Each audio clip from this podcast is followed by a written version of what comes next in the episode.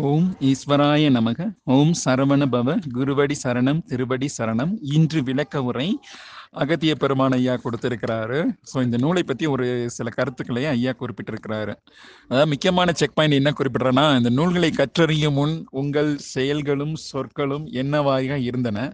நூல்களை கற்றறிந்த பின் உங்கள் சொற்களும் செயல்களும் எண்ணங்களும் எந்த மாதிரி மாற்றமடைந்திருக்கின்றன என்பதை கற்றுணர்ந்து கொள்ளுங்கள் அப்படின்னு ஒரு செக் பாயிண்ட் கொடுத்துருக்கிறாரு. இது நம்பர் ஒன்னா இருக்குது.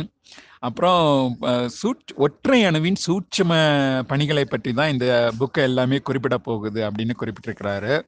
அப்புறம் வேற என்ன குறிப்பிட்டிருக்கிறாருன்னா மூவிலைகளின் தன்மை அவை என்னென்ன செயல்கள் ஆற்றுகின்றன என்பதை ஓவராலாக பார்த்துடலாம். காந்த இலை என்பது சிரசில் உள்ள அணுக்களுக்கு ஆத்ம கருத்துகள்களுக்கு உணவளிக்கின்றது காந்த இலை. வெப்ப இலையின் பணியோ துணை அணுக்களுக்கு உணவளிப்பது. நஞ்சிலை என்பதன் பணி என்னன்னா காந்தலையில் இருக்கும் நஞ்சுகளை ஈர்த்து அழிப்பது. அப்படின்னு மூன்று விதமான பணிகள் இருக்கின்றது.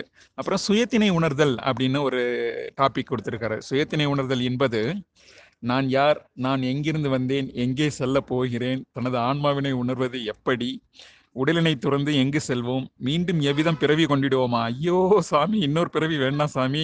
அகத்திய பெருமான் ஐயா தயவு செய்து இன்னொரு பிறவி வேண்டாம். இறுதியில் பிறவா நிலைதனை எவ்விதம் எய்துவோம்? போன்ற பல்வேறு வினாக்களுக்கு எளிய முறையினில் விளக்கம் நல்குவதே வேத நூல்களின் முதன்மையான செயலாகும். அப்புறம் பரத்தினை உணர்தல். பரத்தினை உணர்தல் என்பது மற்ற ஆன்மாக்கள் எவ்விதம் செயலாற்றும் என்பதை அணிவதே பரத்தினை உணர்தல். பிற ஆன்மாக்களை விடுவிக்கும் ஆற்றலோ ஈச நிலைக்கு ஒப்பாகும் அப்படின்னு குறிப்பிட்டிருக்கிறாரு. அப்புறம் இந்த புக்ஸ் எல்லாமே முருகப்பெருமான் எழுதினதாக குறிப்பிட்டிருக்காலும் அது வந்து பல்வேறு உயர் ஆன்மாக்களின் உணர்ந்து அறிந்தவை என்று நாம் வேறொரு புத்தகத்தில் படிச்சிருக்கிறோம். அதே மாதிரி அதை ஒத்த கருத்தனையும் குறிப்பிடுறாரு.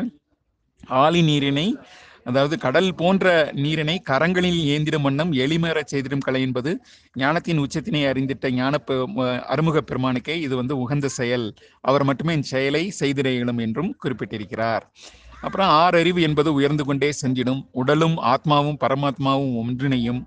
அறிவும் ஞானமும் ஒருங்கிணையும். சூன்ய நிலை என்பது சித்திக்கும் அப்படின்னு குறிப்பிட்டிருக்கிறாரு.